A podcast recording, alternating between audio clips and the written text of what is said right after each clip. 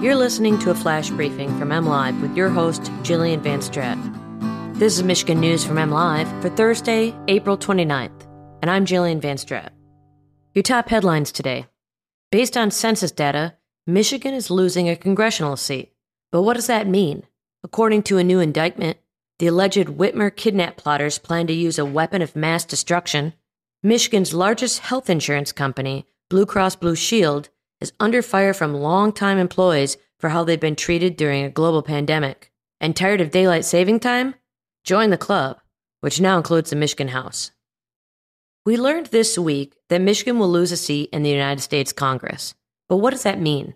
The U.S. Census Bureau announced Michigan will drop from 14 congressional seats to 13 due to sluggish population growth since the last count in 2010. All eyes immediately turned to Southeast Michigan, but a new redistricting process leaves experts wondering how exactly district lines will change.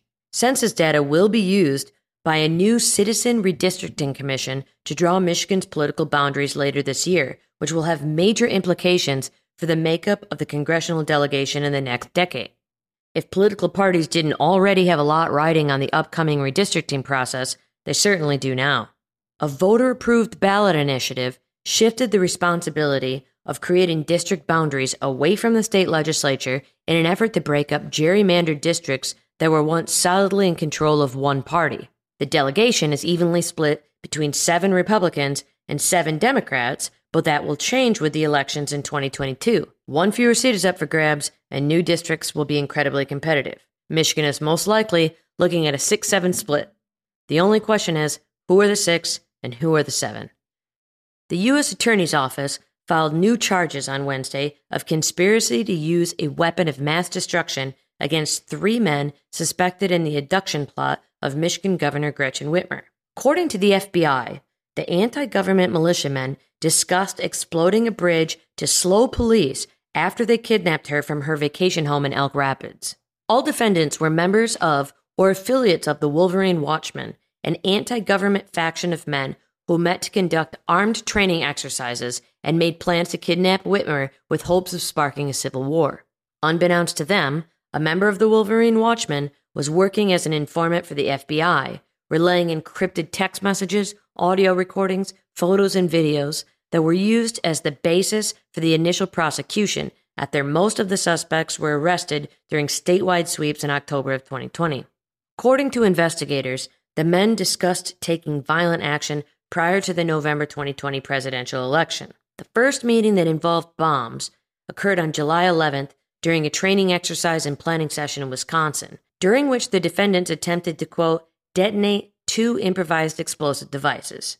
An encrypted text message to fellow conspirators in August suggested, quote, taking down a highway bridge near the governor's vacation home. The indictment also says they practiced detonating a shrapnel filled bomb conducted surveillance on Whitmer's vacation home, and stopped to inspect the underside of a highway bridge near the property looking for a place to mount the explosive.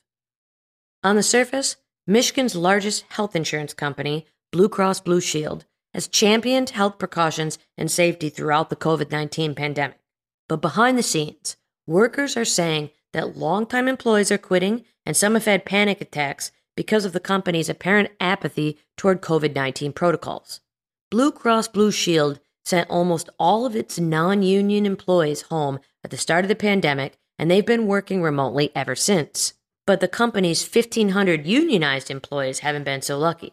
While they were home for a couple days last March, they've been forced to work from the office ever since, according to the UAW local that represents Blue Cross Blue Shield of Michigan employees. And COVID 19 has hit Blue Cross Blue Shield offices hard. More than 200 employees have tested positive from its Detroit offices alone, said Christopher Harrison, president of the local UAW chapter.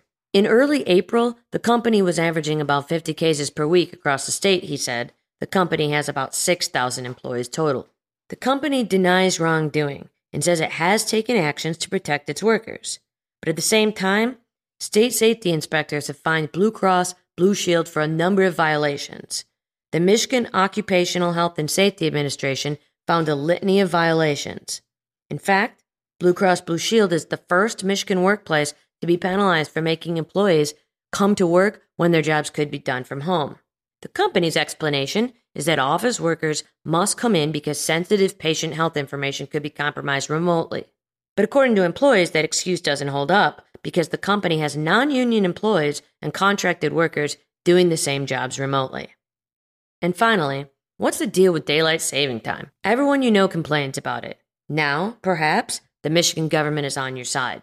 The Michigan House voted this week to support keeping the state on the same time schedule year round if it's allowed by Congress. Under House Bill 4052, Michigan would have two options for doing away with the biannual daylight saving time change should Congress take action on the matter. If federal lawmakers voted to eliminate daylight saving time and the bill was signed into law, Michigan would go to year round standard time. But the bill also lays out a path forward if Congress opts to allow states to observe daylight saving time all year.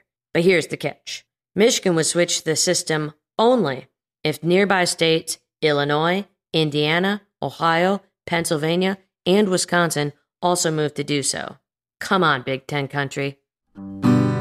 You can always find the latest Michigan news by visiting mlive.com and make sure to follow us on Facebook and Twitter. We'll be back here tomorrow with more Michigan news from M Live. Thanks for listening and be well.